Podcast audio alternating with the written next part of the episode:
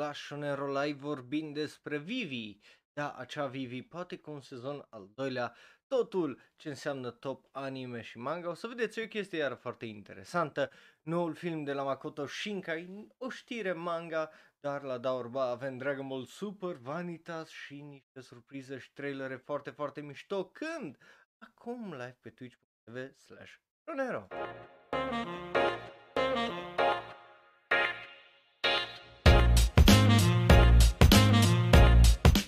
Bun venit, dragilor, la Corect Shonen Pro Live! Dacă ești live pe twitch.tv/shonero, știi că este o minune că suntem live, pentru simplu fapt că Twitch a decis să se omogenizeze chiar înainte să începem live-ul și au anunțat asta și pe Twitter. So, fingers crossed că nu se mai omogenizează nimic într-un mod idiotic, de neironic, de nefunny. So, hai să începem Shonenero Live, dragilor, da, pentru că suntem live, obviously. Live, că dacă n-am fi live, ce-am fi? Right? So, astăzi avem un episod mai interesant, cu o draie de știri, cu o draie de asta, you know it already, doar că o să fie un pic diferit pentru că nu avem știri ridicole, ci mă avem doar pe mine astăzi. Eu știrea ridicolă, noi suntem știrea ridicolă aici pe Shonenero, nimeni altceva decât noi, right? So, de ce? Pentru că astăzi vorbim la știrea ridicolă despre unicul, singurul și indubitabilul turnamentul puterii, pentru că începe, da, începe turnamentul puterii fain frumos vineri, ora 6, live pe twitch.tv/shonenero. Aici vedeți lângă capul meu meciurile, dacă nu ești cumva follower pe Twitter, Tumblr, Reddit, Instagram, @shonenero și Facebook, bineînțeles, like, share, subscribe și follow acolo. Nu știi sau poate nu te-ai uitat la turnamentul puterii până la calificări, astea sunt meciurile care o să fie în prima rundă. Subaru vs. Goku, Akame vs. Ichigo, Zagreb vs. Deku, Gundam vs. Domnul nostru Yu Yu Hakusho, Misaka vs.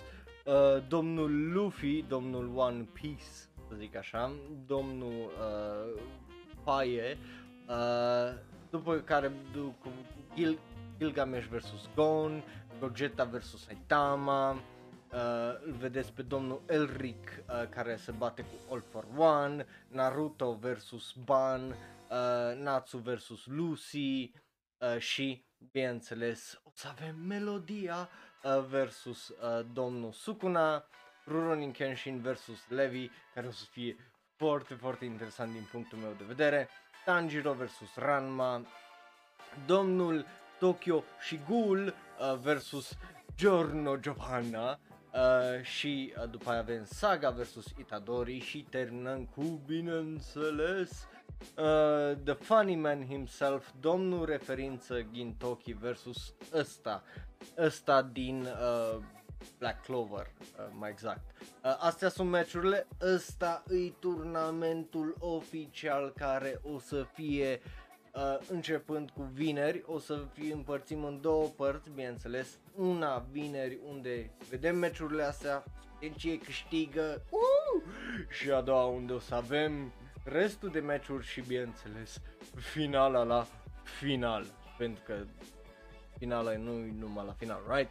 So, hey, dacă vrei să vezi ce și cum și când, poți să dai un like, follow, subscribe și noi hai să mergem fain frumos vorbind despre prima știre de astăzi legată de Tanti Vivi și sezonul cu numărul 2. Și dacă te întreb, Raul, da, de ce îi asta știre principală? Îi pentru că are legătură cu cam tema episodului de săptămâna asta, care este anime. Cum se face un anime, ce înseamnă popularitate și așa mai departe, dacă are legătură cu popularitatea, cu sezoane 2 și așa mai departe. Good question. De ce? Pentru că e un titlu pun pentru YouTube clickbait, de-aia, mostly, sincer. But, nu numai aia, dar aparent, Vivi e foarte popular, adică mă gândeam să fac, cum îi zice, un video răspuns foarte rapid, așa niște shorts, că am văzut că Kotaku, IGN și o draie de site-uri de astea mai mari și-au scos listele cu top 10 anime-uri 2021 și una din anime-urile care eu nu le înțeleg în top 10-le ăla e corect, Vivi, pentru că dacă știți ceva, știți că mie nu mi-a plăcut Vivi-ul ăsta cu cele două art style-uri diferite de animație care se omogenizau, la fel și povestea care nu prea are fucking sens și dezvoltarea de caracter al lui Vivi care e inexistentă și o droaie de alte probleme care sunt kind of fucking basic din punctul meu de vedere și necesare într-o poveste, right? Mi s-a părut o chestie just foarte vai de capul ei, so de-aia m-am uitat și la articolul ăsta și eram what the fuck, cum adică sezonul 2? Well, cum ziceam, aparent e foarte popular, având în vedere că e un droaie de liste de top 10 la o droaie de site-uri și bineînțeles că are și o droaie de fan și dacă nu mă înșel, are o notă destul de mare pe My Anime List.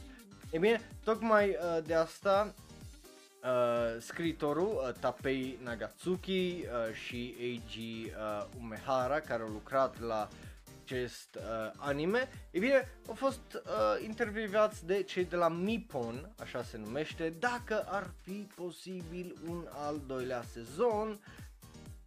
And guess what? Ei au zis o chestie care, well, for once I kind of agree with them, pentru că e cum au zis paradigma acolo în chat. De ce să ai un sezon nou? Nu prea are fucking rost, right? Adică povestea s-a încheiat, that's it, whatever. Și tocmai asta zicea unul, cum îl cheamă, Tapei Nagatsuki, așa, și I quote, eu și Umehara ne-am simțit în așa fel încât povestea s-a terminat destul de frumos și nu s-ar fi simțit normal și corect să forțăm să continuăm povestea mai departe și Nagatsuki adăugând la toată faza asta zicând că nu cred că am putea adăuga și dacă am vrea nu cred că am putea adăuga o a doua parte și indiferent ce ar fi, n-am avea ce face. Și dacă prima parte ar fi un smash hit și ar primi review-uri absolut fantastice. Which, again,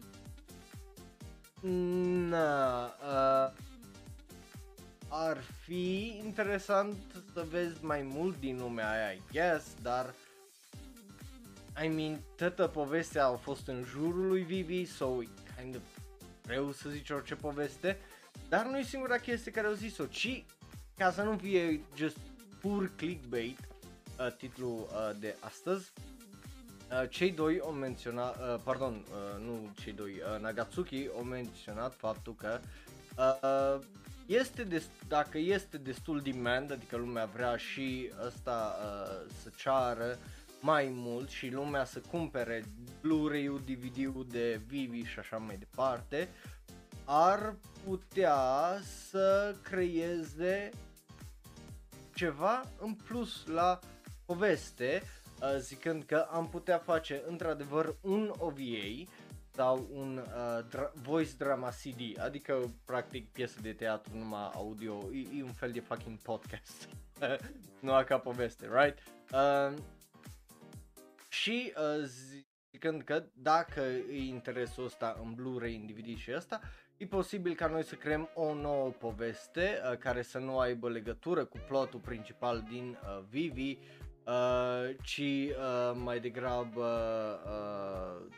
să se axeze pe surorile lui Vivi și o draie de alte puncte singulare din poveste. Which, again, ar fi interesant pentru că sunt unele caractere din punctul meu de vedere care au fost mult mai tragice decât Vivi herself, cum ar fi sora a doua care just flip-flopped între o draie de chestii, sora a treia și just o draie de alte tipuri și ăsta care...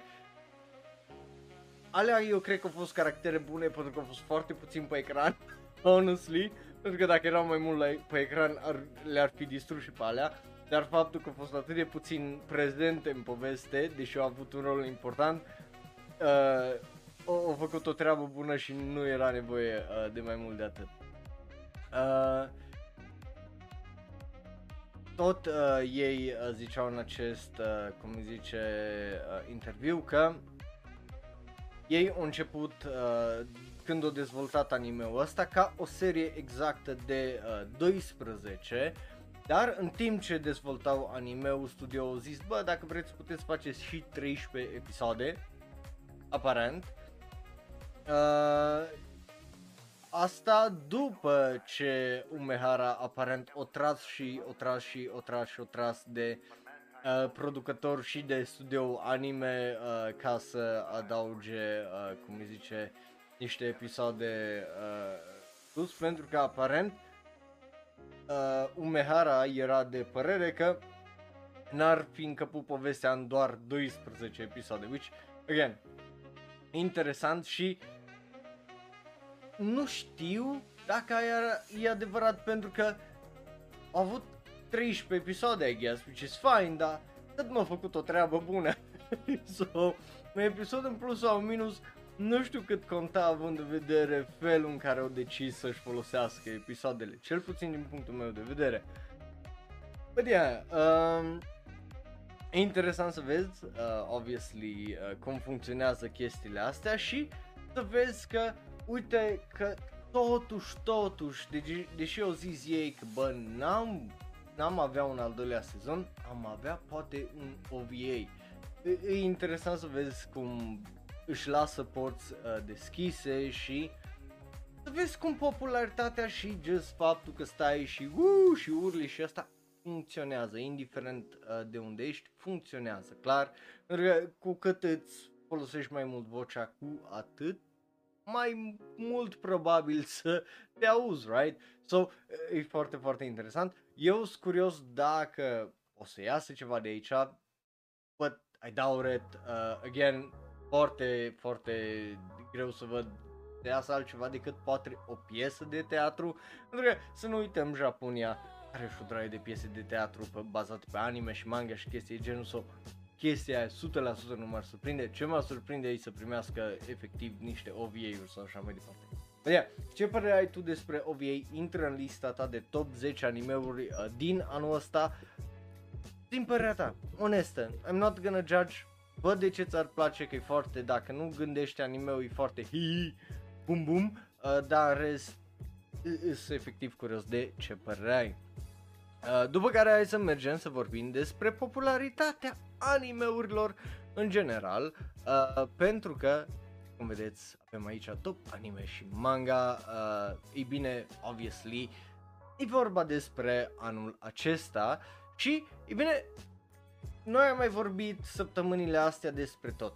Top manga, top vânzări manga și light novels, am vorbit despre tot felul de liste de top anime și așa mai departe, but, ei bine, cei de la Nikkei Entertainment au ieșit cu, practic, hiturile 2021 care au fost cele mai mari în termen de anime, joc, film și așa mai departe.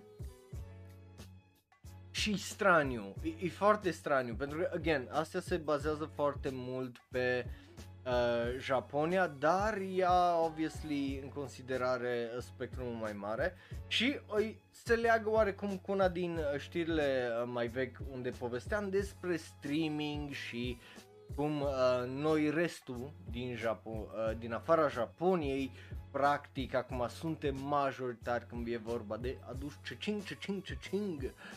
și bani, bineînțeles, în Japonia. So, o să fie foarte interesant să vedem cum leagă chestiile astea, pentru că și nu numai aia, dar cum se leagă, obviously, cu o droaie de alte trenduri care le-am mai văzut. Obviously, just în ultimii 2 ani mult s-a schimbat aspectul lumii online. Până acum trebuia neapărat să fii pe Instagram, că dacă nu ești pe Instagram, nu postezi pe Instagram, n-ai cum să crești. Obviously, pe Twitch, pe YouTube, pe whatever. Dar acum nu-i mai chestia, acum e altceva. Trebuie să fii acolo, să postezi și toate chestiile astea, obviously, că evoluează cu timpul, right? So, e foarte interesant să vezi cum se leagă toate chestiile astea când vine vorba și de industria anime. Și tocmai de asta o să fie interesant să vedem unul din exemple. De exemplu, o să vorbim despre producător de anime Hirofumi Ito, care, e bine, ne-a explicat succesul unui anime din acest an, care cei de la Nikkei Entertainment le-au atras atenția că, bă, ăsta are probabil cel mai mare succes în streaming și nu numai din Japonia și din toată lumea. So, practic, cum ziceam, merge acest articol, se bazează pe 3 chestii. Joc, care, din punctul meu de vedere, e cea mai mind-fucking-blowing thing ever, și se uită, bineînțeles, apropo, și la bărbați și femei, deci se uită și pe genul, să zic așa, nu le ia doar bărbații-s bărbați, nu, se uită la ambele, right? So, foarte interesant e faptul că jocul Uma Musume Pretty Derby e jocul care a dus aparent cei mai mulți bani în Japonia, și de la bărbați și de la femei. Why? I don't fucking know. Știu că jocurile și pariurile pe curse de cai sunt mari în Japonia, adică dacă te-ai uitat la televizor în Japonia, la TV Tokyo, NHK, whatever it is, să te uiți cum te-ai uitat la noi la Pro TV, TVR, whatever, just ai vedea la un moment dat fucking reclame la curse de cai și e o chestie de aia cu vai ce fancy, vai ce whatever. Și ce au zis aici Paradigma, ale erau următoarele 2 puncte. Gacha, că e un gacha game și ăla la fel cum e paid, la fel cum e fucking totul în ziua de azi, right? Mai ales ce vine din Japonia, e gacha, right? Și, bineînțeles, waifus, că who doesn't love waifus? Și mai ales când sunt adorabile, sunt shikai, pum, toată lumea poate să enjoy it. De la snobii care merg într-adevăr și plătesc mii de dolari sau euro să meargă la cursele alea, la femeile care îs ce căluț drăguț, ce waifu drăguț, la dubiosul ăla care desenează hentai cu acei căluți. Și, you know, cam toată lumea. E un spectrum foarte larg pentru Uma Musume Pretty Derby să fie foarte popular în Japonia. Still, foarte fucking dubios când ai o droaie de chestii mult mai populare care zici că nu prinde în Japonia for some fucking reason. E foarte interesant să vezi chestia asta, să vezi că nu e un fucking Fortnite, că nu e un, I don't know, Warzone, un whatever, altceva de genul top grossing joc în Japonia, fucking League of Legends sau Dota sau ceva mai mainstream cum e la noi în restul lumii. Interesant să vezi ce e popular la ei. So, ăla e jocul, după care, bineînțeles, fără nicio surpriză, filmul anului, pentru că nu l-a luat Demon Slayer în calcul pentru că l-au deschis un an înainte, right? Nu a avut de ce să îl ia în calcul. So, filmul anului este Evangelion 3.0 plus 1.0 Thrice upon a Time, sau 3.0 plus 1.11 Thrice upon a Time, sau 1.01, pardon, whatever, ceva de genul. Dacă nu l-ai văzut, oh my god, și ești fan Evangelion și ai văzut rebuild-urile, dar n-ai văzut ăsta ultimul, îți recomand să-l vezi. E, oh my god, e absolut fantastic, e just Hideaki Anno are niște nuci de fier și you gotta respect that. Finalul ăla a fost absolut fantastic din punctul meu de vedere.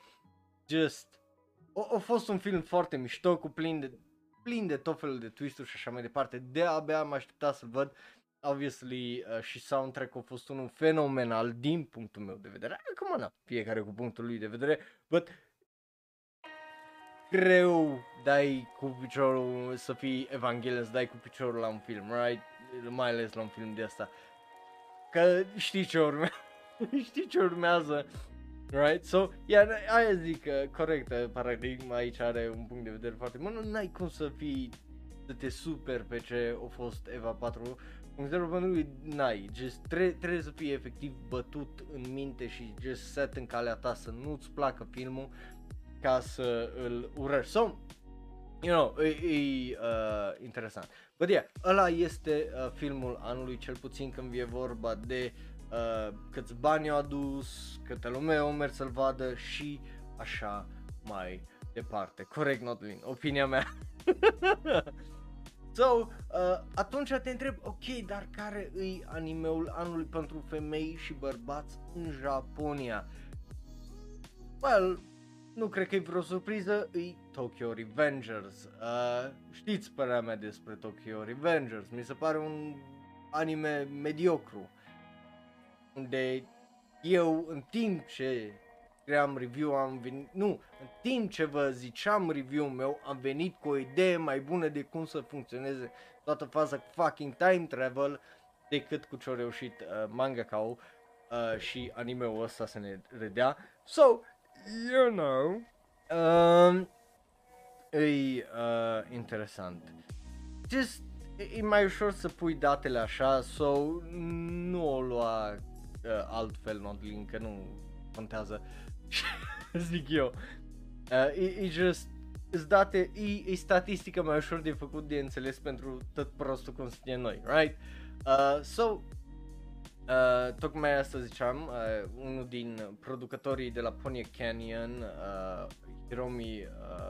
Hirofumi Ito, care au lucrat la Tokyo Revengers, a zis că, e bine, hai să vedem care îi succesul, care sunt cele două motive ale succesului a Tokyo Revengers.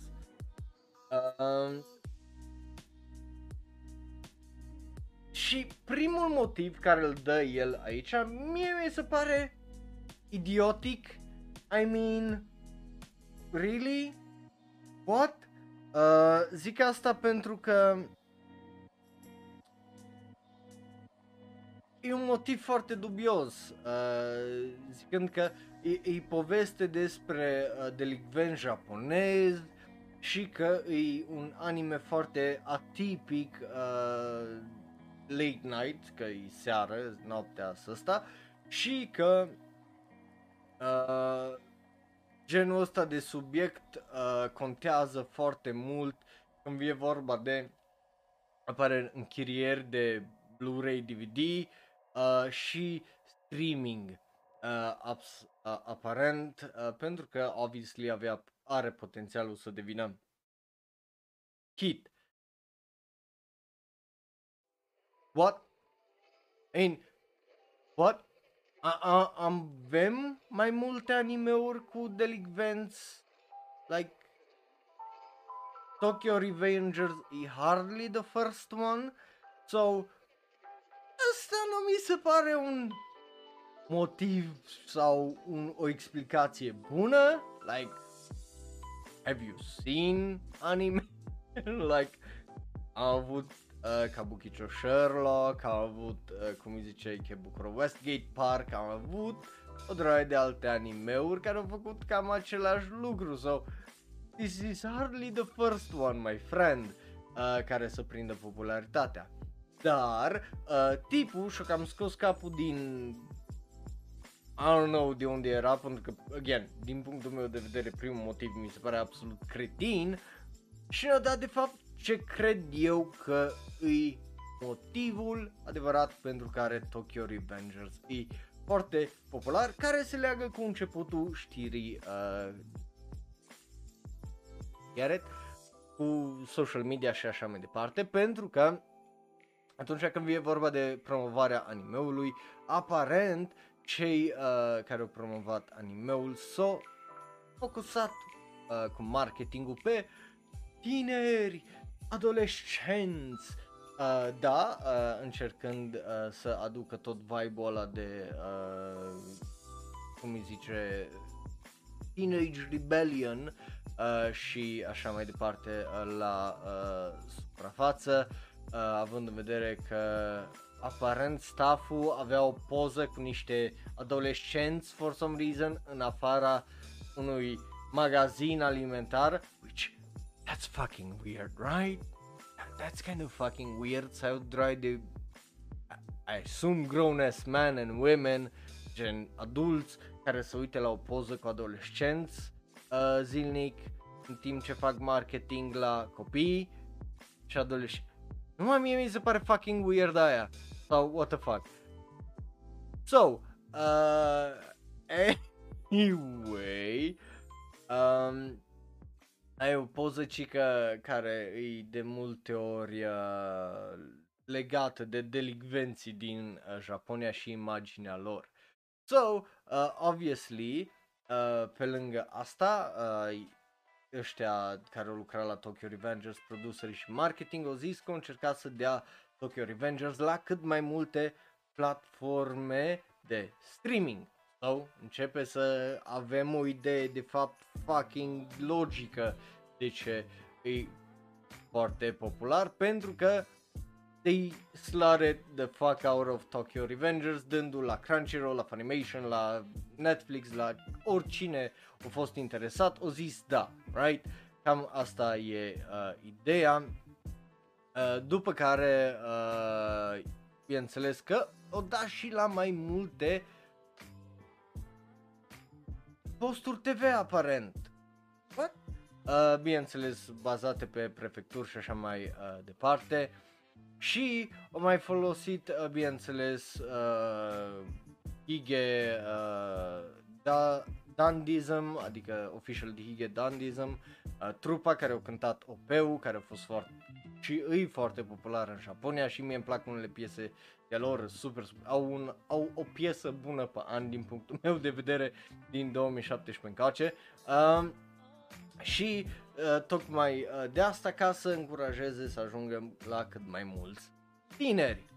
But, bineînțeles că ăla e doar primul factor corect care l-a dat tipul ăsta, pentru că al doilea este faptul că Ito zicea că TikTok a avut o mare parte din succesul acestui anime. De ce? Pentru că faza aia cu Mikey, cu Anyone Scared, o fost o memă și că, bineînțeles, că o draie de oameni s-au uitat din cauza la mema aia de pe TikTok, care au ajuns pe YouTube, care au ajuns pe Twitter, care au ajuns pe tot, să se uite la anime, right? Și, yeah, obviously că atunci dacă se uită ăsta copilul, se uită și părintele și ui așa și pe dincolo, stă mai, la mai mulți oameni au ajuns, după aia a avut live action, adaptarea care, na, și aia, but cele mai mari doi factori din punctul meu de vedere is ăsta, a fost available peste tot, pentru toți și a fost prins ca memă pe TikTok, care e mult mai popular aparent decât YouTube în ziua de azi, so ar trebui eu să-mi fac live stream-urile acolo, nu aici. I don't know what the fuck I'm doing wrong, honestly. So, obviously, că lucrurile astea contează și cum ziceam la început de știre, e foarte, foarte interesant, pentru că se leagă asta, de exemplu, cu industria anime. Dacă nu știi ce se întâmplă cu industria anime, e o chestie absolut fucking fabulos de oribilă și teribilă. Aici mă refer la artiști precum Drake, Justin Bieber și o draie de alți artiști de ăștia foarte înalți, care ce fac?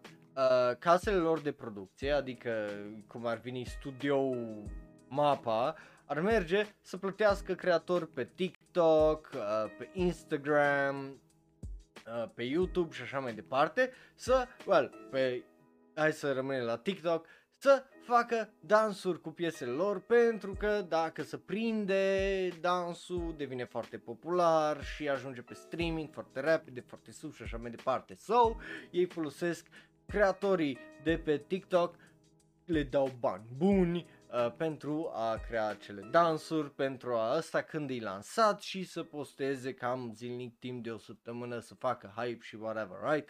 So, chestia asta pare să începe să întâmplă și aici, deși aici pare mai mult neintenționat să fie decât intenționată toată faza, obviously, pentru că nu pare că ceva în Japonia are that foresight în pula mea să se apuce să plătească creatori japonezi de top, să facă tot felul de faze din animeuri iconice și așa mai departe, să se nece în banii aia.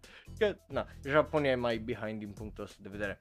Foarte interesant să vezi cum se leagă chestiile astea, cum Japonia că vrea, că nu vrea și set in its fucking old-timey ways îi tras în ziua de astăzi, unde, bineînțeles, trebuie să se adapteze, pentru că dacă nu, boy, it's gonna suck. Bun.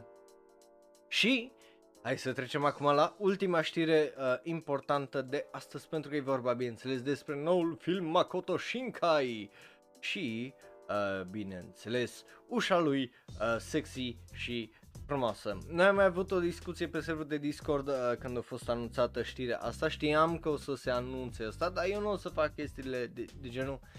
Dragilor, azi la Shonroll Live vorbim despre faptul că mâine se anunță că peste 6 luni se anunță filmul, right?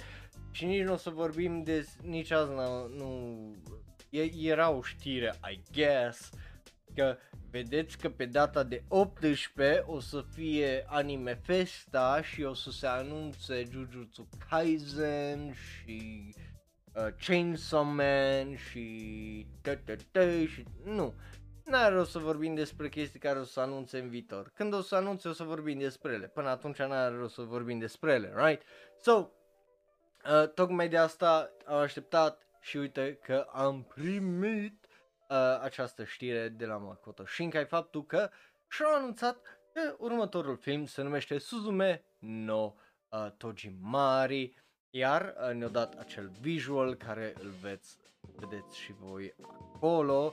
Obviously, cei de la Toho au anunțat chestia asta și așa mai departe și ne-au dat niște detalii legate de film, pentru că e vorba despre o tipă numită Suzume, because of course it is, are 17 ani, because of course she has 17 ani, care trăiește în Kyushu, of course trăiește în fucking Kyushu, care descoperă o ușă cu ajutorul unui băiat. Honestly, what? Te duc la Dedeman, vrei să vezi uși? Păi acolo e ușa, păi acolo e încă ușa, mai am o ușă acolo, mai am o ușă. Am atâtea uși, am vreo 5 uși, am prea multe uși. Vrei să mai descoperi uși cu mine? Hai să mergem la Dedeman, merg la Leroy Merlin că iau altfel de uși, merg la Brico Depot dacă vrei după aia că iau altfel de uși. Sunt aceleași uși numai cu alte nume ca să fie uși. Cum adică descoperă o ușă împreună cu un tip? What? Ce descria lui pula mea e aia? Ikea nu prea are uși ca lumea, doar uși de interior. Dacă tip, uite, ușa asta e în exterior, clar, right? Ușa de exterior trebuie să fie metalică, trebuie să aibă șapte de alea sau na, nu? Ia, sau n-ai uși. În Japonia, în Kyushu, nu există uși și e prima oară tipa asta care vede o ușă. So, pentru prima oară în viața ei, la 17 ani, tipa asta numită Suzume din Kyushu, împreună cu un tânăr, găsesc o ușă și vai de pula lor. Odată ce deschid ușa, obviously ei află că ușile se pot deschide, dar faptul că just apar mai multe uși prin Japonia, what? Îs mai mult de o ușă în toată Japonia, nu există cum să fie mai mult de o ușă în toată Japonia. Nu cred că au apărut mai multe uși în Japonia decât una. Oh my god. Da. Suzume. Da, the type of girl care trece prin păreți înainte. So, obviously, că acele uși aduc dezastre și well, ghinion. Pentru că, bineînțeles, și eu dacă îi să deschid ușa de la, cum îi zice, de la intrare, de la apartament, să o las deschisă, probabil o să invit o droaie de dezastre și ghinion pe ușă, nu?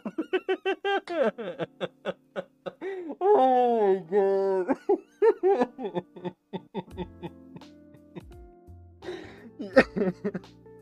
Cine a scris descrierea, mă? Cine a scris descrierea la filmul ăsta să mor?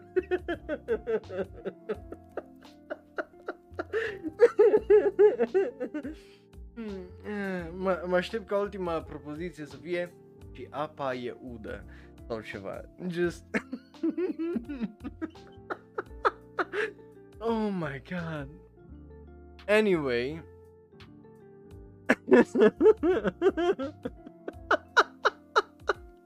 am citit ultima propoziție, nu?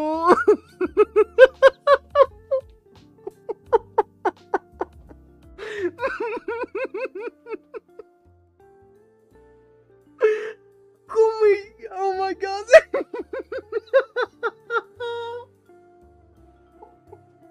Cum e asta realitatea noastră, mă?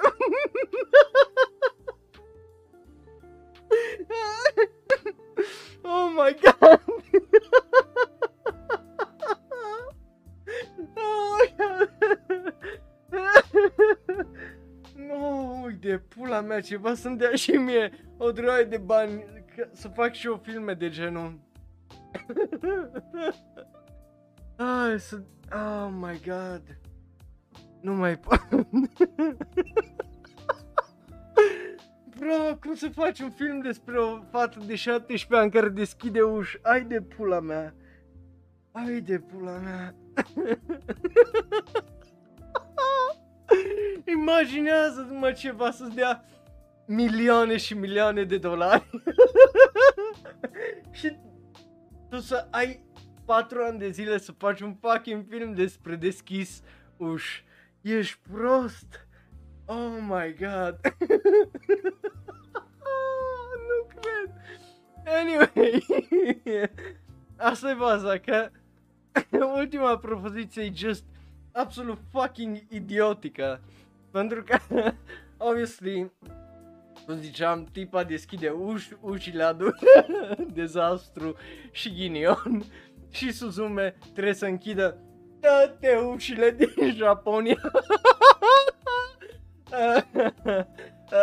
Din, bineînțeles, aparent blocuri, case și clădiri abandonate, ca Japonia să nu pice într-o dita mai catastrofa. Honestly, oh my god, holy fuck, e absolut fucking idiotic, man. Eu am crezut, deci, again, eu nu am citit nimic legat de știrea asta.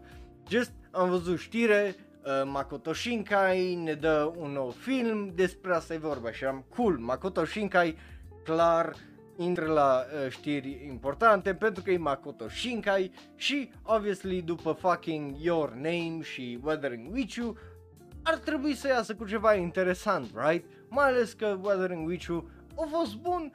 Nu a fost Makoto Shinkai foarte bun, so mă așteptam să văd, obviously, ceva interesant. But, nu un anime despre o tipă care deschide și închide fucking uși. Just, E absolut fucking ridicol și oh my god, o să iasă în toamna anului viitor. Just e fucking ridicol rău. E extraordinar de ridicol.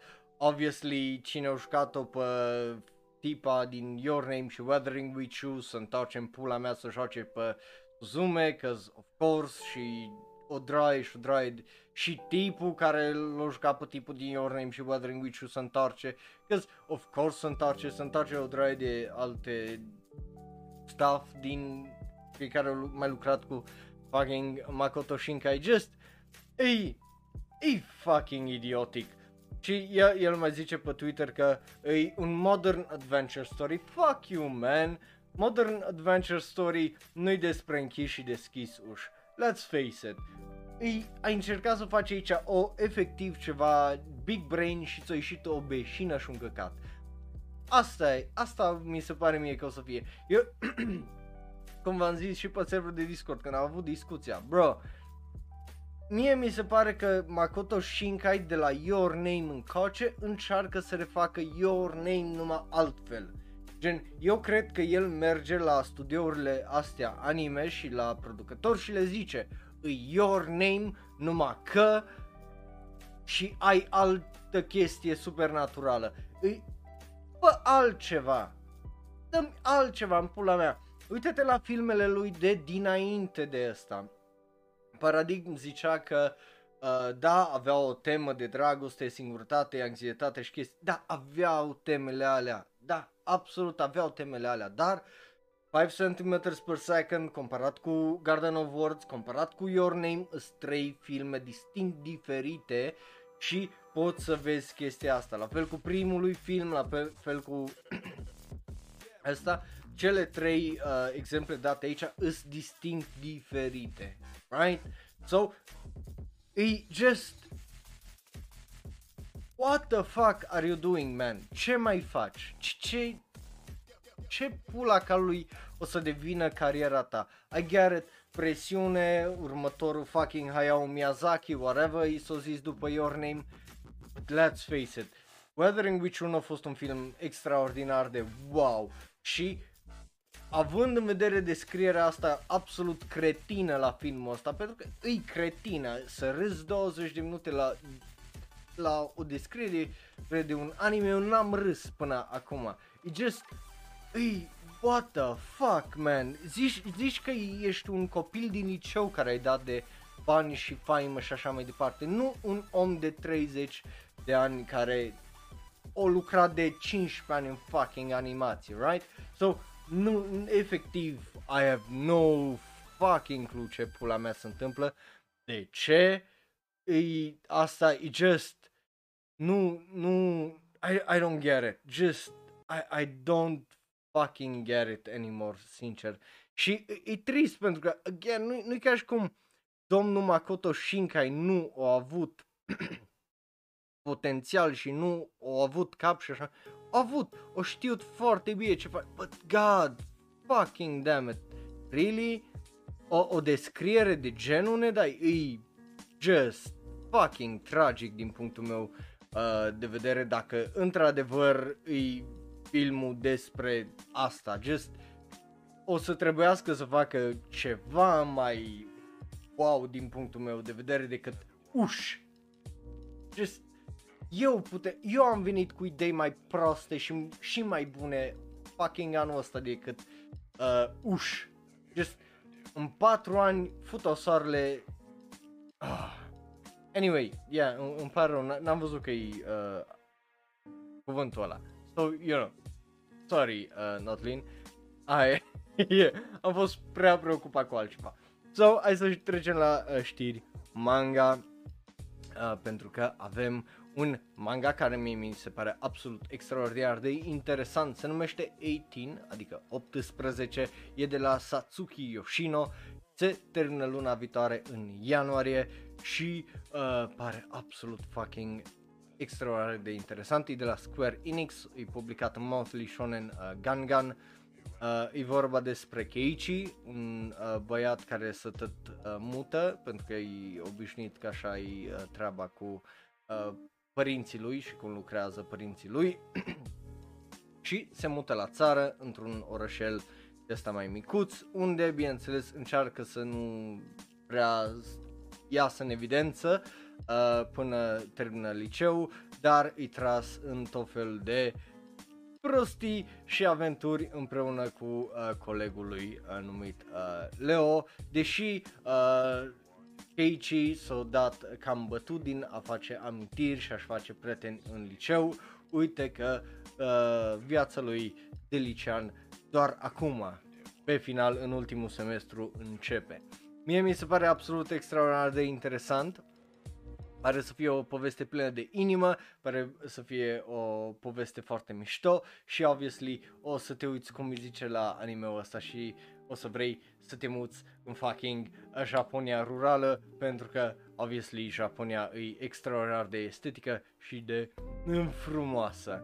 So, damn, e foarte, foarte interesant și pare foarte fun. Acum hai să trecem la da ori ba, ca să vorbim despre anime-uri, again, right? Și să vă explic cum funcționează da ori ba pentru cei care poate nu știți și sunteți, obviously, noi pe aici, că e foarte posibil să se întâmple și asta, right? Because why not? Bun, dar întâi un aqua moment.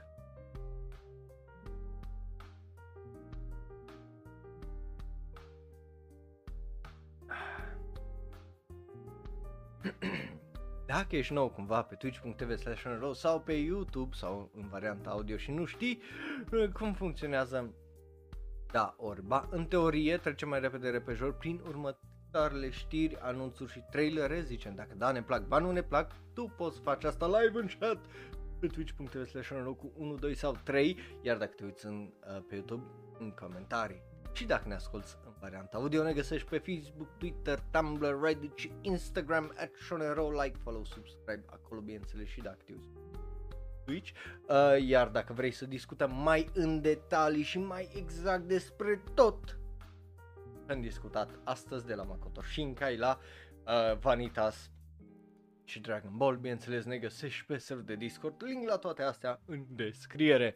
So, hai să începem noi fain și frumos, aș zice eu, acest da ori ba cu un prim anunț foarte, foarte mișto legat de acest anime, well, viitor anime. Se numește Coco Shrakao, e de la Coco Shrakao și se numește Kokyu no Karasu. E aparent o carte, un light novel, mai exact, A Raven in the Harem, se numește în engleză, și o să aibă un anime anul viitor, probabil.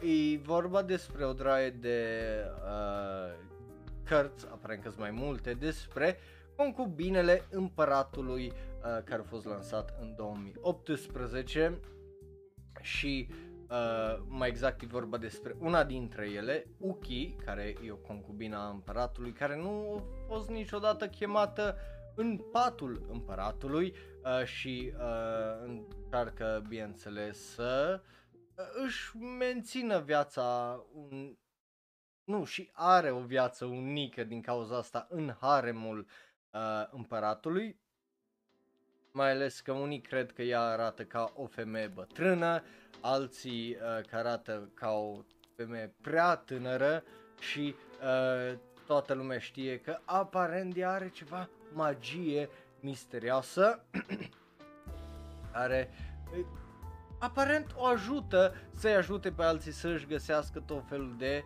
lucruri pierdute și bineînțeles că o cheamă împăratul și istoria se schimbă de acolo.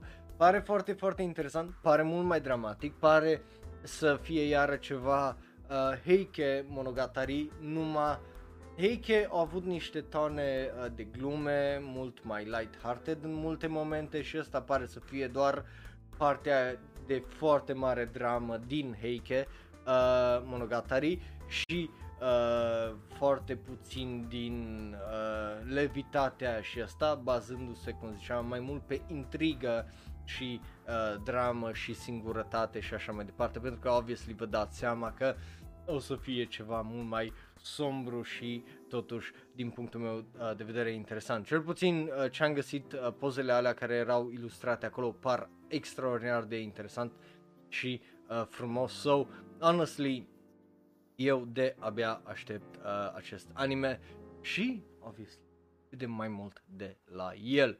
După care, hai să mergem fain frumos mai departe la următorul anime care e bazat pe un light novel, Reign of the Seven Spellblades, bazat pe light novel, o să primească un anime cândva anul viitor sau la posibil în 2023.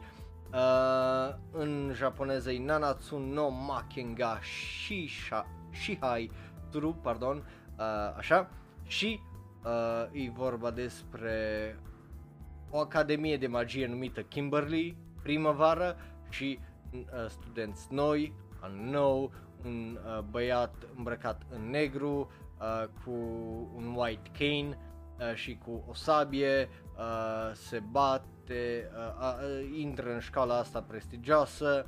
Un alt tânăr numit Oliver trebuie să... What? Să formeze un bond cu o katana, cu o fată care are o katana numită Nanao, ca să... și dacă supraviețuiește pericolele... just, e atât de prost scris încât just, efectiv mi-a dat creierul crash, pentru că zice, vă zic în engleză cum e scris, must form a bond with a katana wielding girl named Nanano if he is to survive the danger he is to face at this school that is anything but it seems. Again, fără virgulă, fără pic de punctuație, just o chestie de aia, like, damn, ai, lasă omul să respire când citește în pula mea chestiile alea. So, you know, sună dubios, obviously, un tip și o tsundere care trebuie să facă chestii într-o școală care se întâmplă chestii, so, you know, e interesant pentru că chestii, da, I don't fucking know. A fost publicat 2018, ilustrații de la Ruria Miyuki, a avut numărul 1 în 2020 ca în Kono Light Novel Gasugoi, which I guess is something, but you know, just e straniu, foarte fucking prost scris și descrierea asta, for reasons. But yeah, hai să mergem mai departe să vorbim despre unul despre care am mai vorbit, dar n-am vorbit despre anime-ul, ci despre manga. Se numește Migi to Dali, sau Migi to Dali.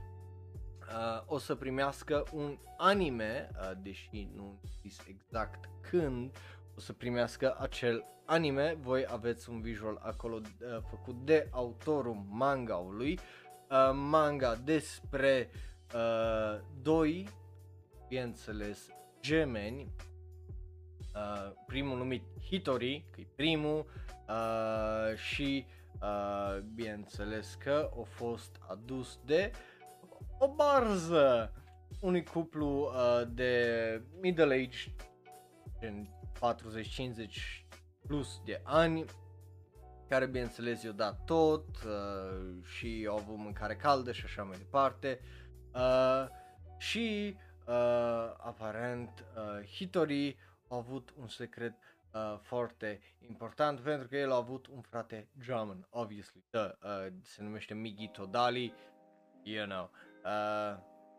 Sau personalitate dublă, una din două, nu zice aici descrierea, but una din două, right? Așa, a început în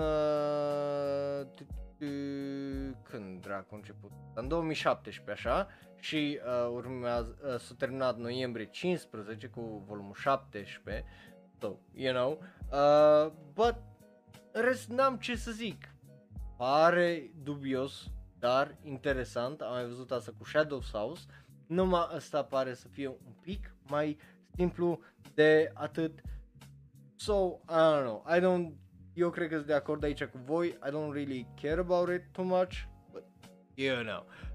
După care hai să vorbim despre porci. Da, mai auzi bine, porci, nu găini, nu ăsta, porci.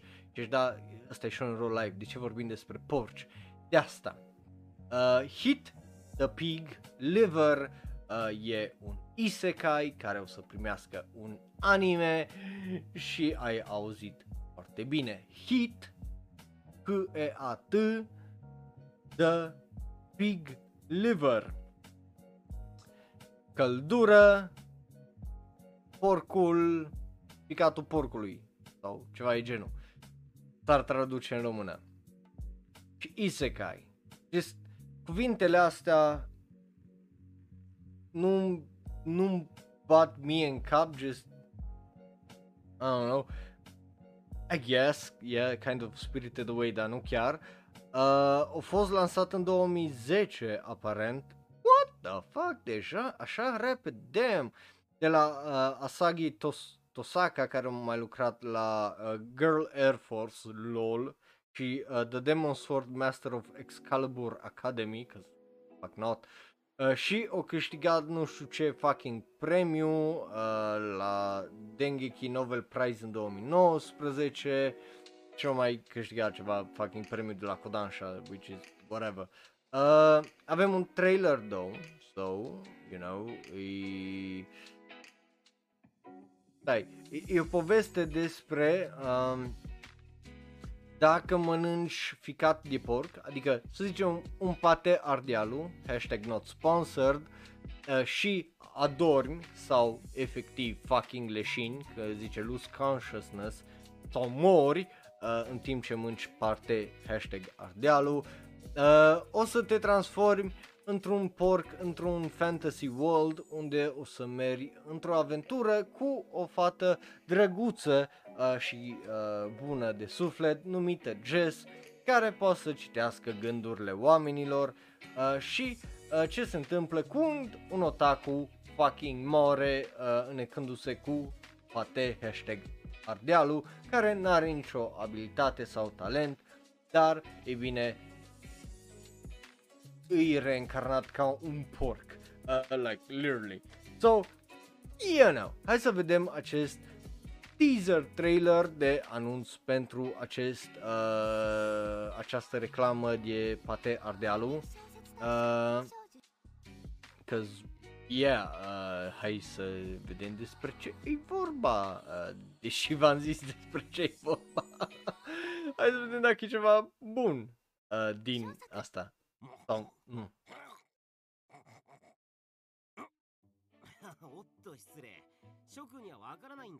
Dar și pe porc îl cheamă buta, adică efectiv porc. Buta îi porc în japoneză, so, just...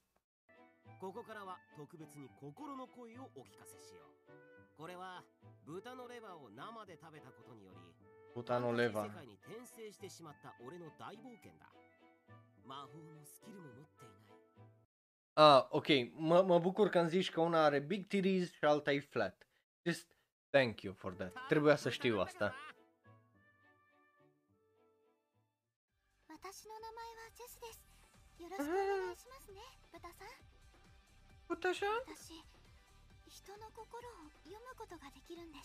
Pot să citească ce inima, nu mintea, dă părerea să mai trăd.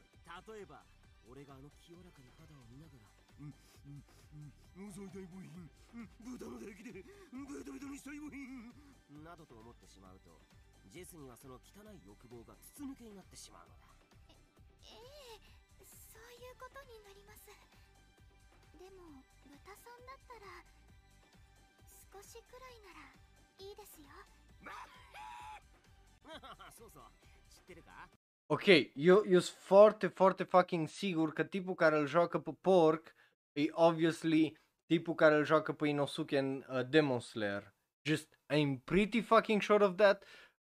V-ar zice 100% asta dacă le-ar merge fucking site, just fucking Chrome. Nu funcționează ca lumea. Oh.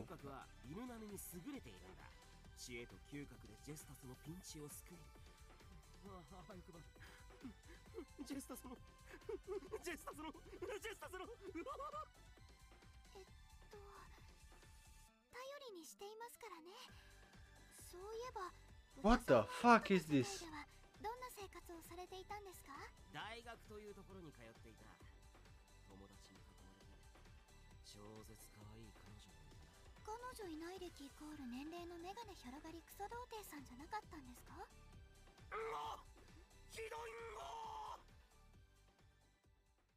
Well, I'm glad she's roasting him că e un virgin.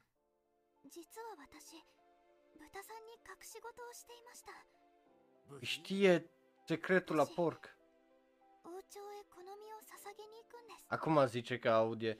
Well, anyway, cred că cu toții sunt de acord că e just what the fuck.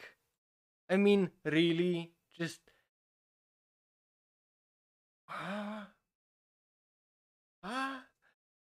cred că toți am rămas un pic mai confuz decât eram înainte. Adică eu nu mă simt foarte clarificat de situație. Pare foarte fucking straniu. But hey, probabil o să fie mai bun decât sezonul 2 din Jobless Reincarnation. So, de la mine are un what the fuck mai mult decât da ori ba.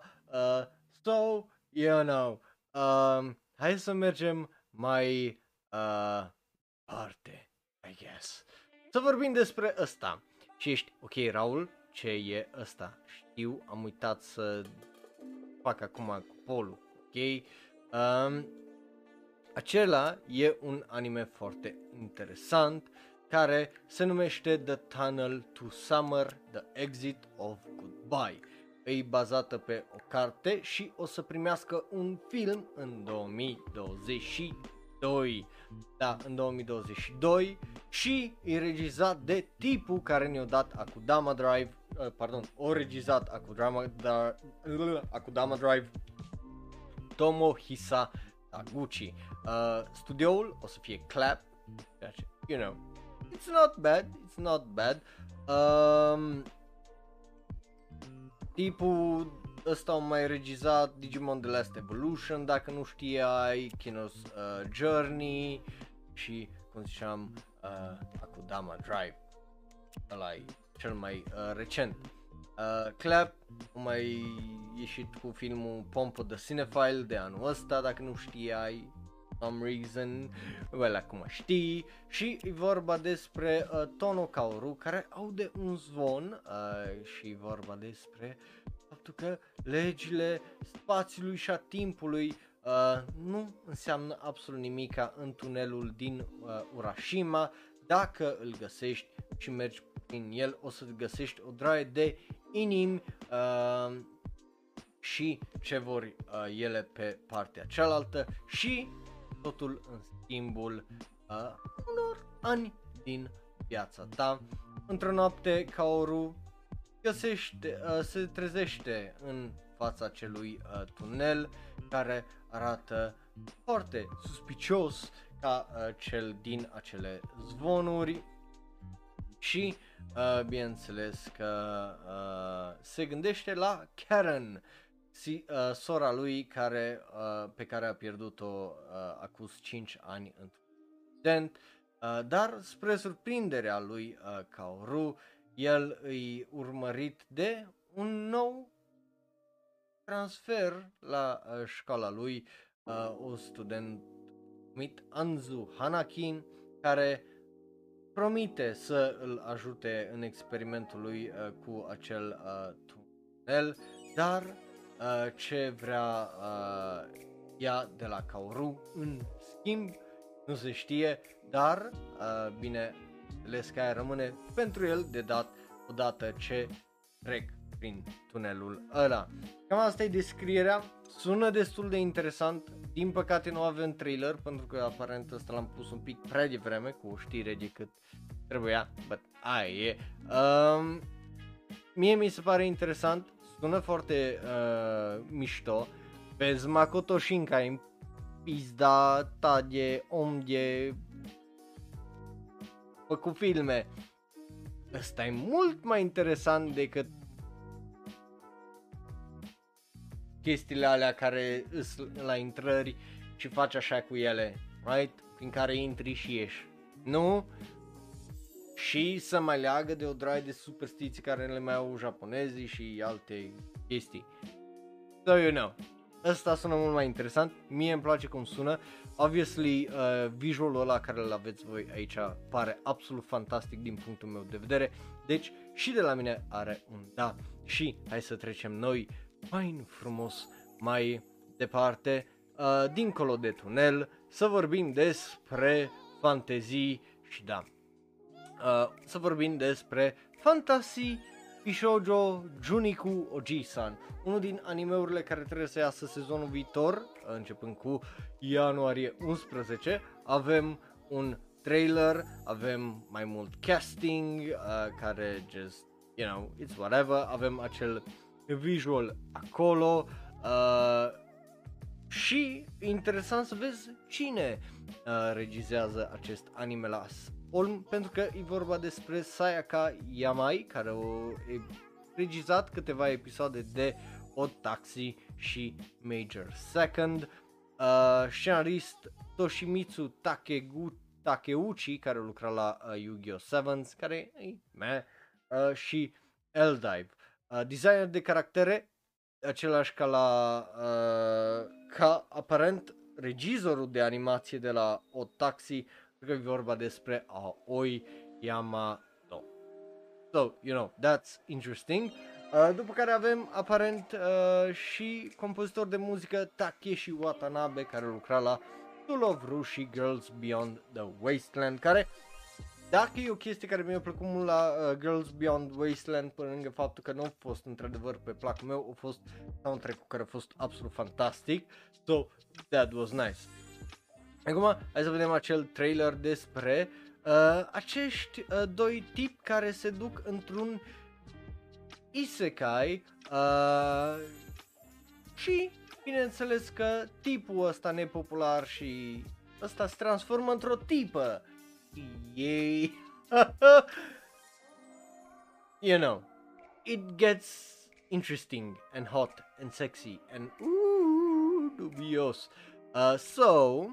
ia hai noi să vedem acel trailer împreună, ce ziceți voi, dragilor, right? Avem 1 minut 22, cum vedeți, după cum vedeți voi acolo, so hai să-i dăm să meargă la acest trailer.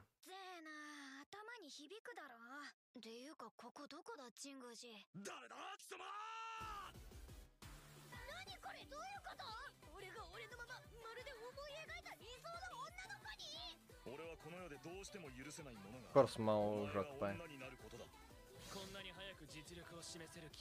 Bă, tipul ăsta îl cheamă Schwarz.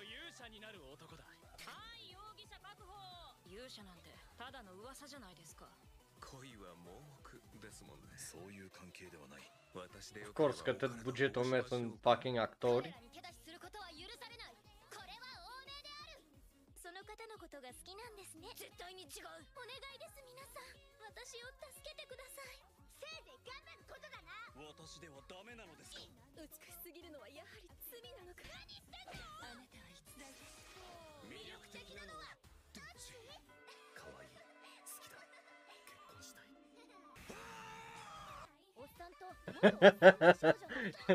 Ok, a fost destul de fun chestia aia când își dă seama că ăsta s-a îndrăgostit de cel mai bun prieten al lui. I mean, you know.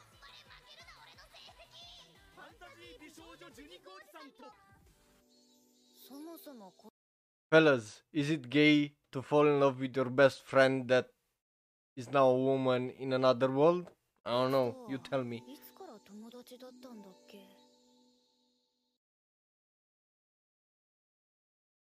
Asta e trailerul.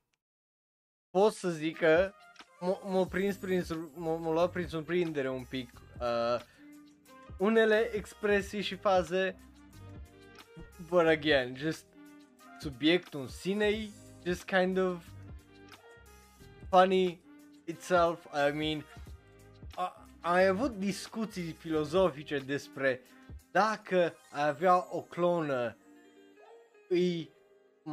și ai face friki, right? Și cu clona ta în masturbare sau gay sex, right? Și aici îi o un level la același nivel practic de asta, dacă îi prietenul tău cel mai bun dintr-o dată femeie într-o altă lume și just is it or is it not? Just it's mind breaking. Vă las să discutați obviously acolo în comentarii pe YouTube și în rest just în gândul vostru să dezbateți, I guess. So, surprinzător, îs curios ce o să fie, obviously, pare ridicol, sper să fie ridicol și again, aia e tot ce contează. Dacă e extraordinar de ridicol și face bine și funny, just I don't care then. Deci, I guess de la mine arunda și dacă vrei să știi cât de bun e, o să mă uit la el și o să-ți dau prima impresie sezonul viitor de Ora de Anime, ok? Bun, acum hai să mergem noi fain și frumos mai departe la următoarea știre și următorul trailer, pentru că mai avem 2, 4, 6, 8 trailere, mai avem 8 trailere fix și o știre obviously foarte importantă despre care o să vorbim după, dar vorbim momentan despre acest OVA. Da, Kaito Queen wa Circus ga Oski primește un OVA. Well, e un fucking film, nu știu de ce pula mea și toată lumea, just, oriunde te uiți la știrea asta, Anime News Network, Crunchyroll, oriunde mai găsești fucking știri pe Twitter legate de acest anime și OVA, zici că e un OVA teatral. Coaie, ăla se numește un film, right? Dacă ești la cinema, ești un film, numai dacă nu e un fucking concert, sau for some reason să dau primele 3 episoade de Game of Thrones cum au făcut odată la cinema. Altfel, corect, ești un fucking film. So, filmul ăsta ne dă un trailer, noi am mai vorbit despre el înainte, e interesant că am mai avut un anime mai de mult seria asta, so, e un pic straniu. Regizor e Saori Den, care a lucrat la o droaie de episoade Pokémon. Studioul este East Fish Studio, care e ridicol. Scenarist Mariko Kunisawa, care a lucrat la Ascendance of Bookworm și Orient, care este sezonul următor. Designer de caractere Kumiko Kawashima, care a lucrat la Fantasia Stella. So, în teorie, talent este din plin, mai ales că vine ca și compozitor de muzică Moe Hyuga, care lucra la Steins Gate 0, My Favorite Pop Idol Made It to the Budokan și If My Favorite Pop Idol Made It to the Budokan, I Would Die.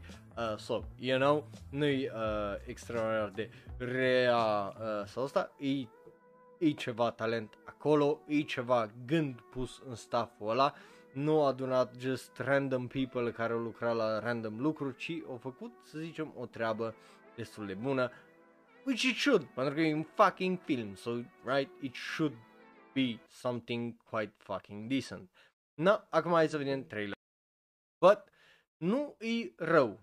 Obviously, putea să fie ceva mult mai omogenizat din punct de vedere al animației, dar arată destul de bine, are niște shoturi absolut fantastice, cum ziceam, aia când sare și încă vreo 2-3 faze absolut superbe.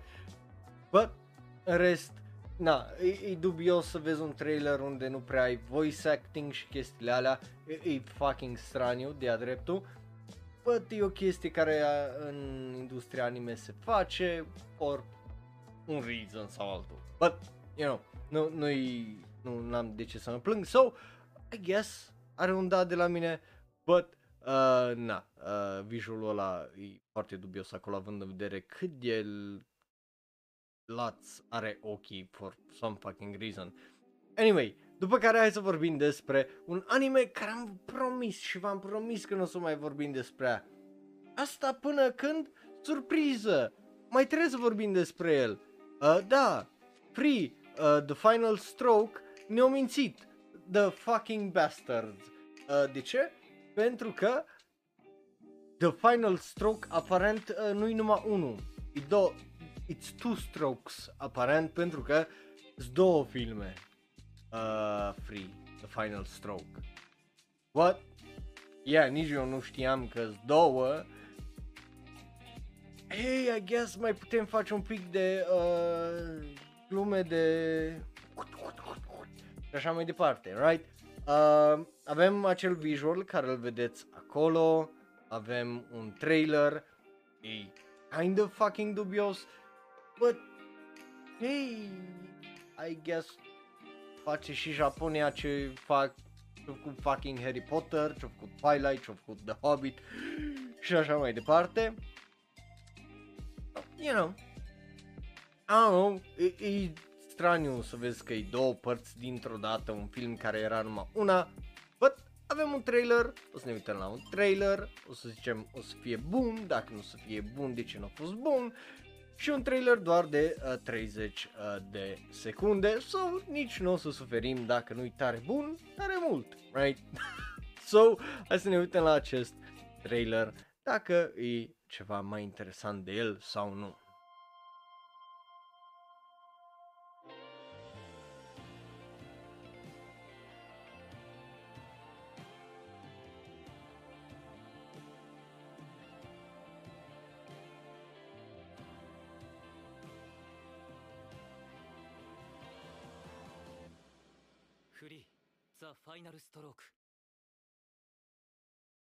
I mean, de fiecare dată e funny. I mean, de fiecare dată e funny când zici asta. Free the final stroke. De fiecare dată e funny. Pentru că, you know, it is. Hey! I guess it's fine. Mai ales dacă ai idee despre ce-i vorba, dacă ai văzut filmele sau anime-ul, obviously nu, tu poți să ne explici mai bine cum funcționează colorul în fică, te-ai uitat la el, for I don't know what reason, but you did.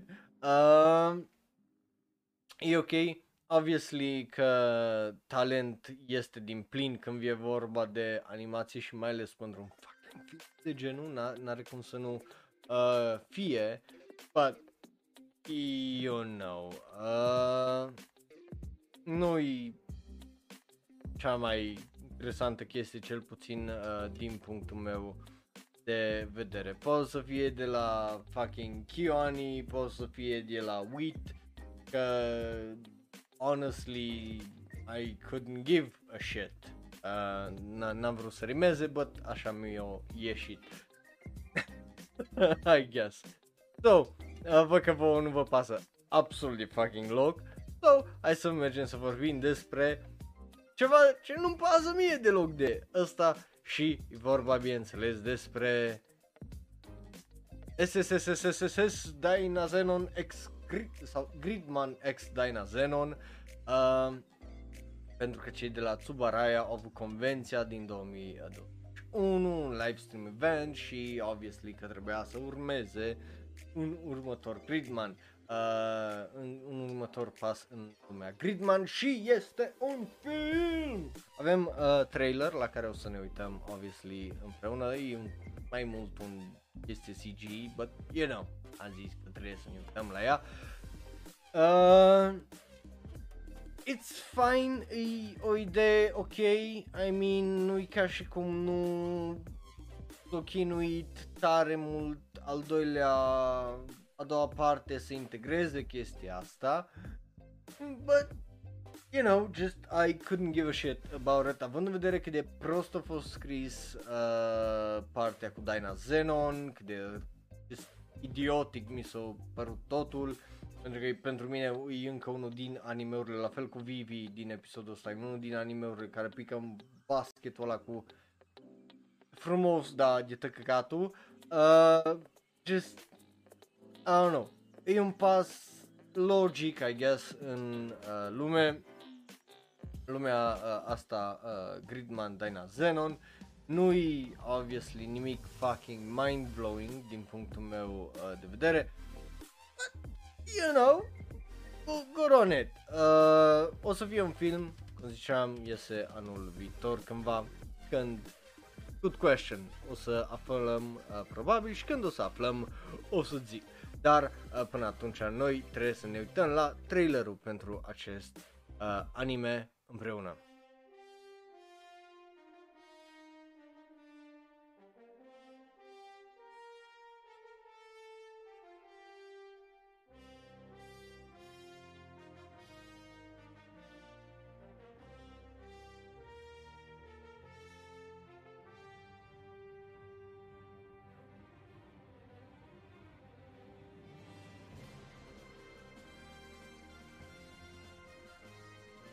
Eu sunt curios, dar de ce nu au făcut un al treilea sezon de SSS something or other, să le combine așa, să fie din 3 ani? Sau dacă ăsta a fost planul din totdeauna? O să trebuiască să așteptăm interviurile, au văzut. Da.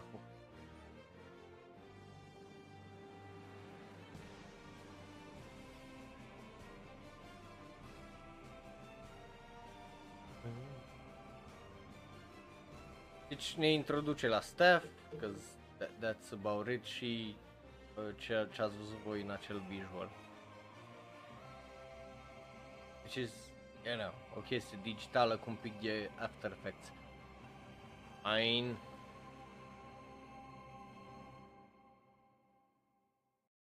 Again, e ok, but puțin îmi pasă, honestly, să vă zic de astea, și nici că nu pare să fie făcut pentru mine, pare să fie făcut pentru fanul Gridman, pare să fie făcut pentru fanul Dainazenon și pentru fanul acestor oameni care sunt fani a tot ce reprezintă, which I kind of am too, dar I couldn't give a shit, pentru că, again, mie nu mi-a plăcut Dainazenon, nu o să mă chinui să mă uit la Gridman, nu o să mă chinui să mă uit la asta doar de dragul de a face și după aia să zic că, păi nu înțelegi, și just, I don't give a shit.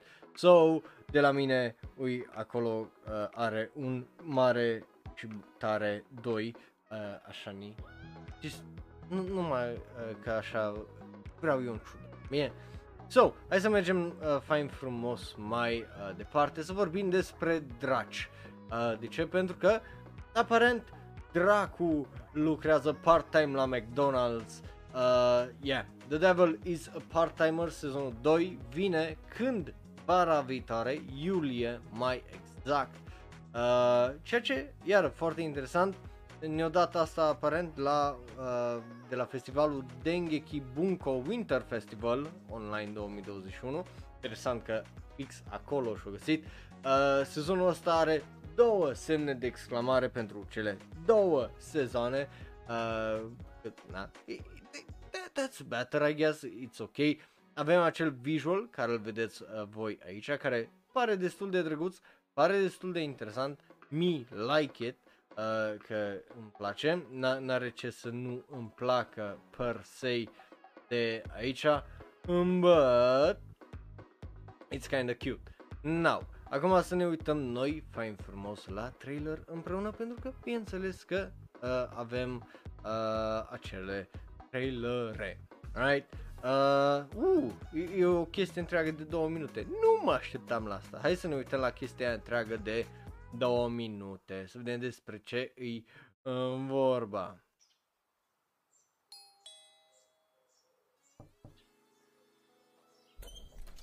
Oh, Chii-chan, Emi. Konnichiwa, Mao-san. Ashiya-san to Urushihara-san wa dekakete-ru desu ka? Deci stai, The Great Jaihisama voia să copieze ăsta și nu a ieșit. Oh my god. Ashiya wa kaimono, Urushihara wa oshire de neteru yo. 一応勇者の襲撃を油断しすぎじゃないの。呼び鈴鳴らして家主がドアを開けるまでおとなしく待ってるとは悠長な襲撃だな。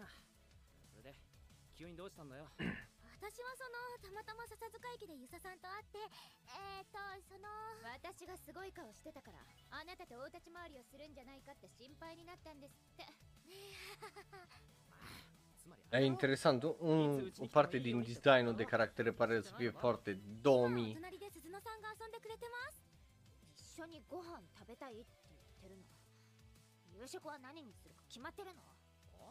E ce zic, caracterele nu prea au legătură cu ce se întâmplă pe ecran, două.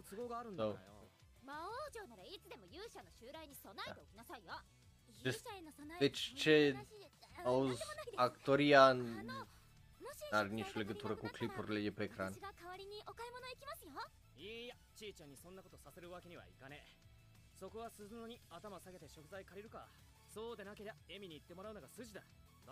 I mean, animația pare să fie foarte, foarte bună, so that's nice.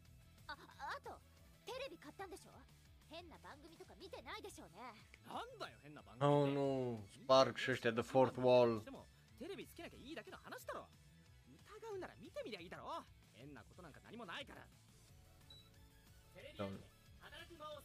Ce-și-a?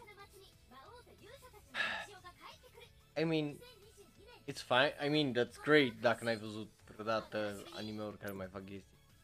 But, yeah, nu mă plâng.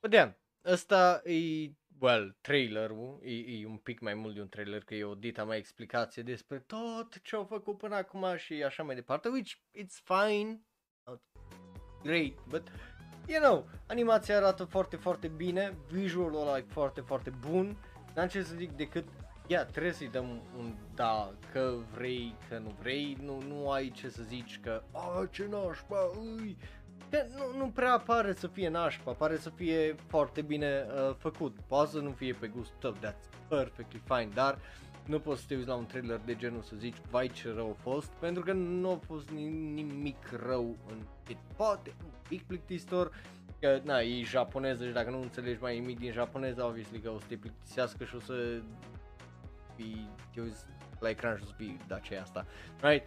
But în rest, na, nu-i ceva oribil, right? So, de la mine are și, de la mine, pardon, are un da. So, hai să mergem fain frumos mai departe, să vorbim despre chestia care îi place tare mult lui Justin și chestia de care eu aparent nu pot să mă scap. Ce pula ca lui? Da, e vorba despre Fruits Basket Prelude, care, e bine, după cum știți, e un film care o să iasă, care ne arată un pic mai mult despre familia lui Toru. Toru, care mă bucur că aici nu e caracter principal, right? Și asta este surprinzător primul trailer. Acel visual e destul de drăguț, foarte bine l-au făcut, orice l-au făcut sau ales scena. Fucking straniu pașii ăștia aici, pentru că, oh nu-i oh my god, oh fuck, ok, posterul, visualul e un fucking spoiler, dacă nu te-ai prins. Nu vă explic, dacă nu te-ai prins, it's fine, that's great, nu trebuie să o gândești tare mult. Dar dacă te-ai prins, what the fuck, man, damn, boy, posterul din punctul meu de vedere are un mare da, pentru că that's a fucking brilliant way de a da fucking spoilere despre povestea Fruit Baskets în general, but god fucking damn it, that's oh my god, damn bro. Oh my god, damn.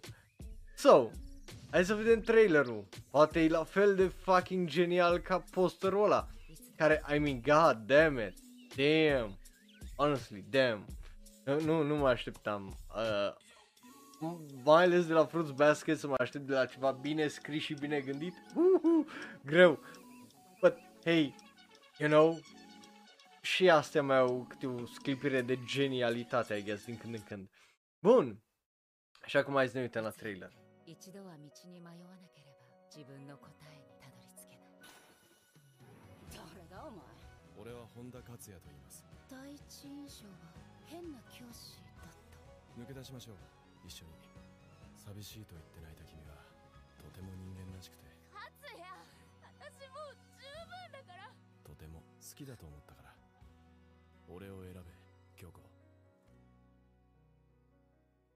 Oh, choose me.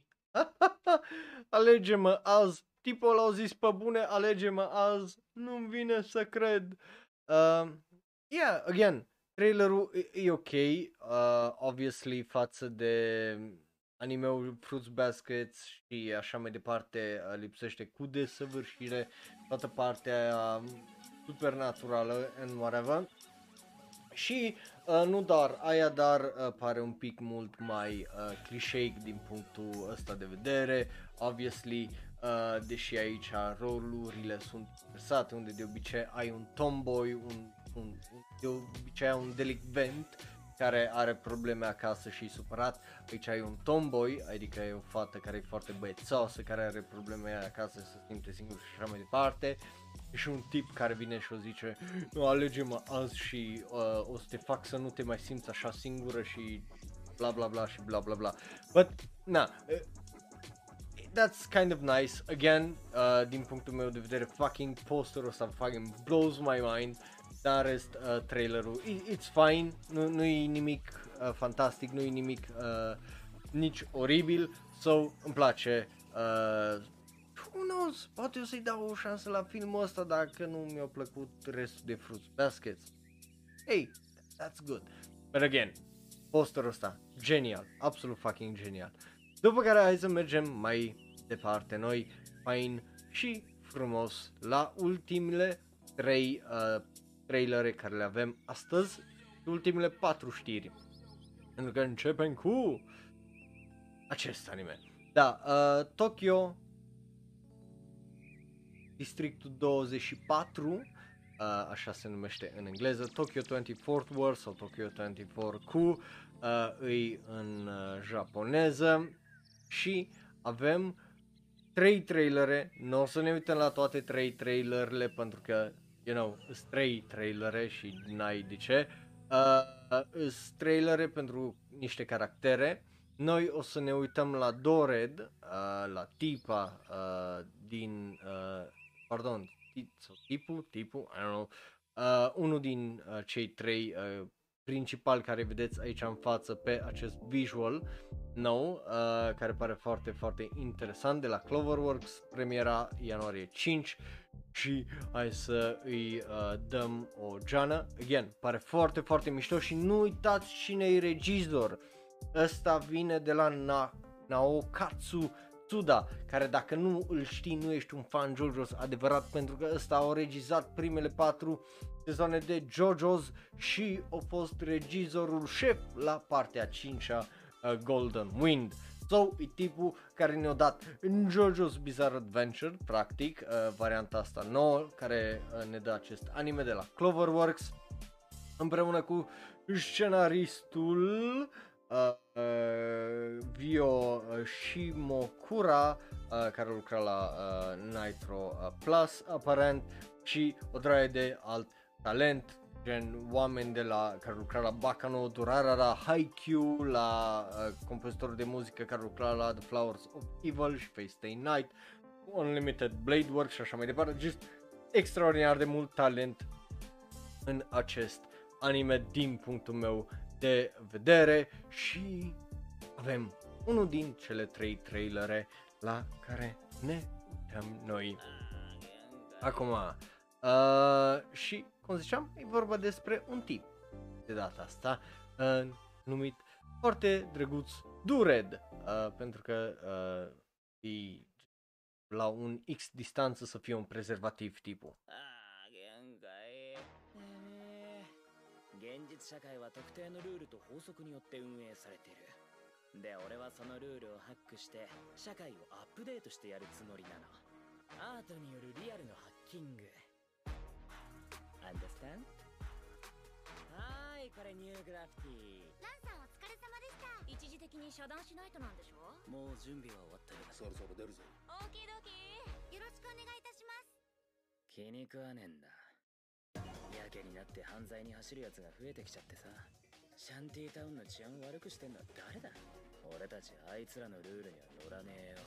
拡散チャンネル登録よろしく。Do that. So again, I like it. Mie îmi place, obviously. E unul din animeurile, dacă țineți minte, ora de anime, pe care eu vi le-am recomandat, una din cele 5 sau 6, în care ar trebui neapărat să te uitați, să vă uitați.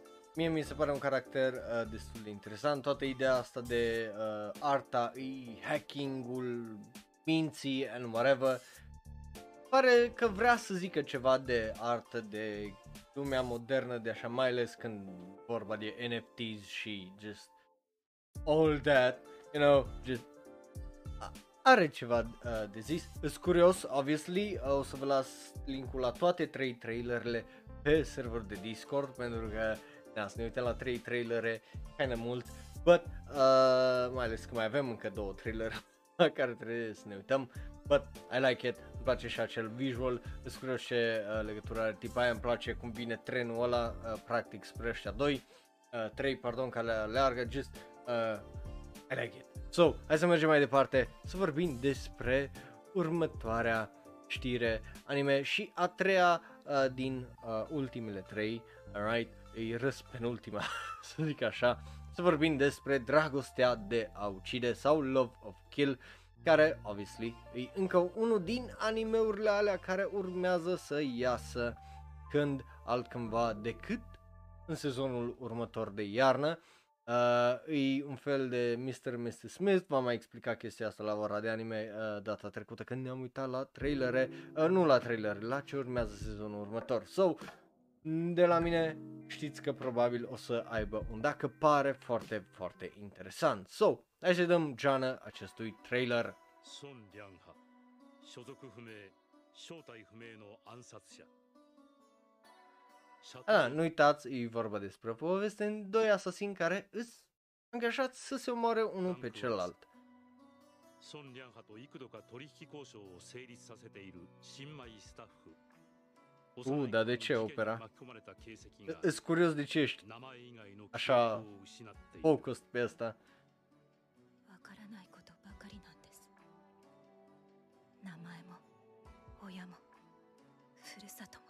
Deci tipa asta nu-și amintește nimic despre viața ei, just o uitat ultimii 17 ani din viața ei, practic.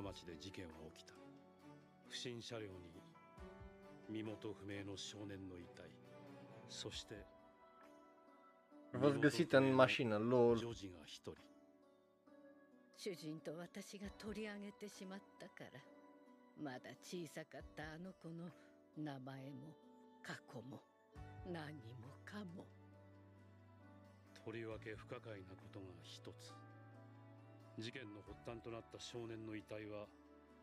Ah, ideea de enemistul la vârstă.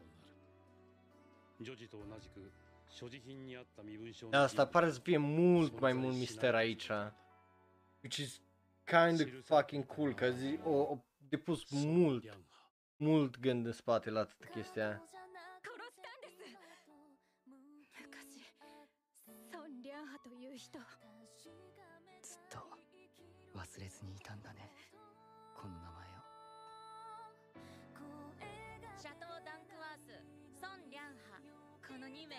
Pare să fie mult mai kind of dramatic. Te obișnuiești cu numele coreene, nu e așa greu.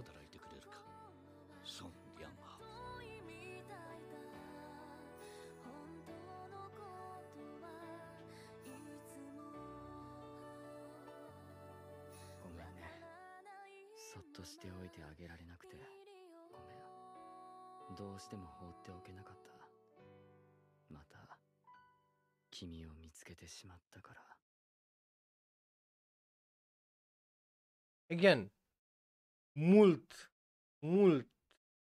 prea dramatic din punctul meu de vedere, just kind of dintr-o dată, Nu știu, poate din cauza că trailerele de dinainte erau mult mai, cum îi zice, pline de energie și de piu-piu și ne omorâm și așa mai departe.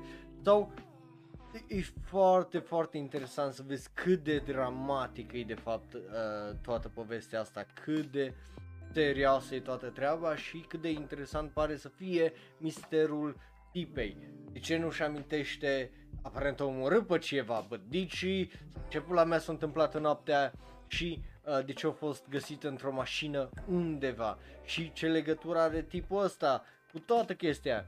So, mie mi se pare foarte interesant, just au făcut o treabă bună de a pune niște chestii foarte, foarte esențiale într-un trailer, care just de obicei multe din anime-uri nu reușesc să facă o chestie care să aibă fucking sens, ci cum au făcut multe care le-am văzut chiar și azi, care just îți arată scene din anime-uri că păi, pula mea îi pasă că ori te uiți la el, ori nu te uiți la el, right? Ăștia au dat ceva gând acolo și well, au depus o draie de efort în a crea o narrativă foarte, foarte faină. So, din cauza asta mie îmi place tare mult, so de la mine are un mare, mare da. După care mai avem două știri, cum ziceam, ambele îs în thumbnail, știai că vin, nu-i ca și cum e o fucking surpriză sau scot ceva dintr-o dată, că nu. E vorba despre The Case of Vanitas, partea a doua a primului sezon, sezonul 2, cum vrei să-i zici, I don't know, dar al doilea cur, practic, și bineînțeles că avem un preview care este fucking anime-ul ăsta. Ianuarie 14, o să fie un fucking shit show, că nu știu cum să planific sezonul viitor, honestly. Dacă terminăm în fucking 31, când să revin mai exact, pentru că o să trebuiască să revin în fucking 20, just, it's gonna be such a fucking pain in the ass din cauza că unele anime-uri ies mai devreme, altele ies în fucking 1 ianuarie. Anyway, noi hai să ne uităm la acest trailer pentru Case Study of Vanitas, right?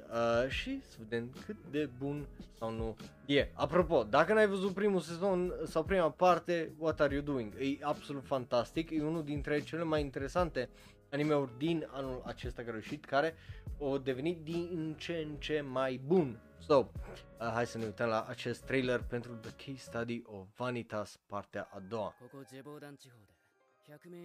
Care pare, cel puțin pare aici să deschidă lumea deja, pare să mergem în mai multe locuri decât în cele trei mari care am fost până acum.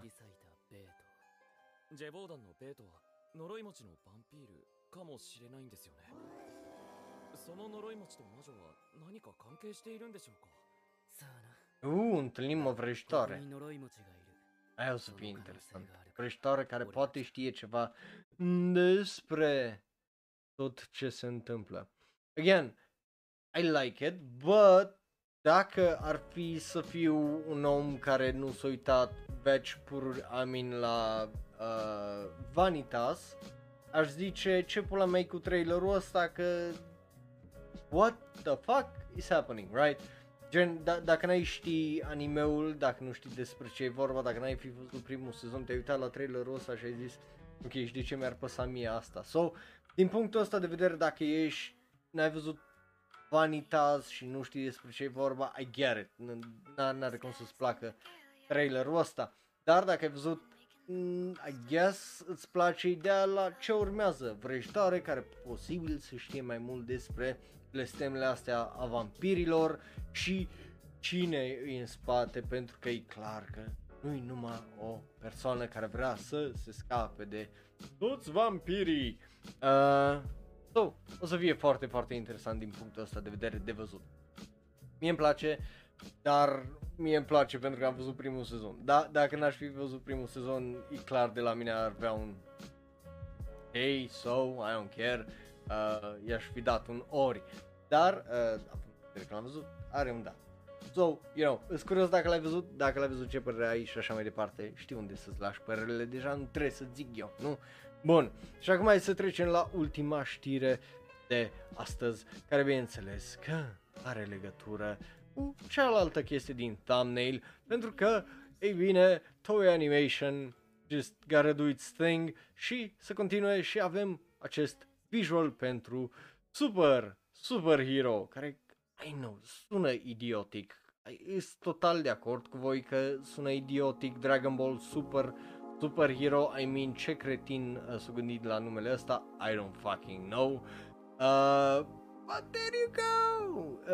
Avem acel nou visual care îl vedeți voi acolo. Dar ce îmi place sunt două lucruri foarte, foarte interesante. Avem niște spoilere, iară, în... Ce-i azi cu ediția de azi a Shenro? Avem niște spoilere în poster. Spoiler de ce?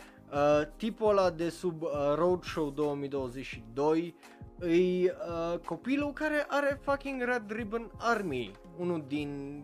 right?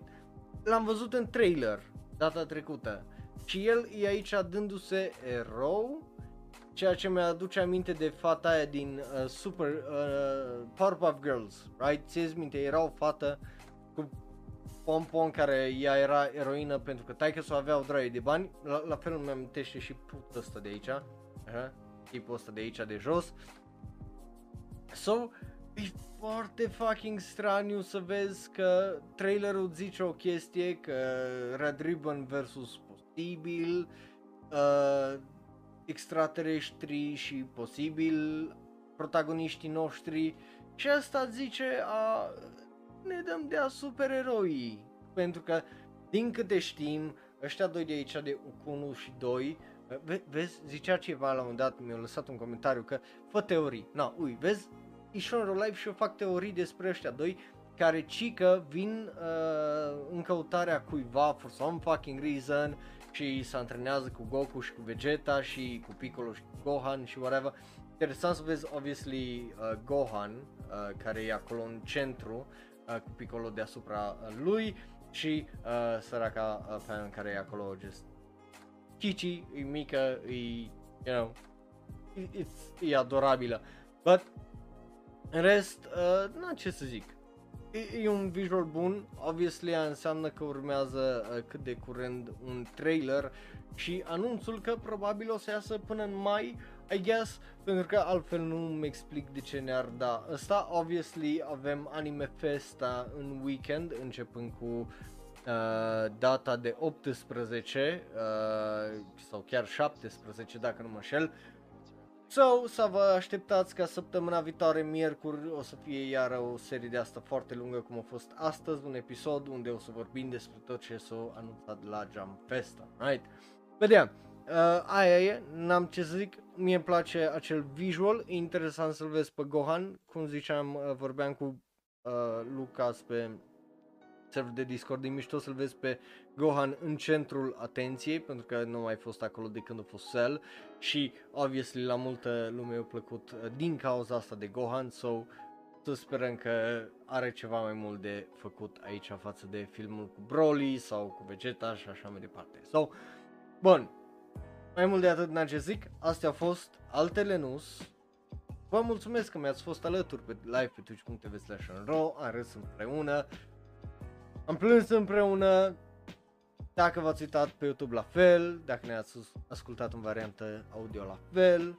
Ne vedem data viitoare, vineri, la Turnamentul Puterii, unde începe Turnamentul Puterii proper. Yes!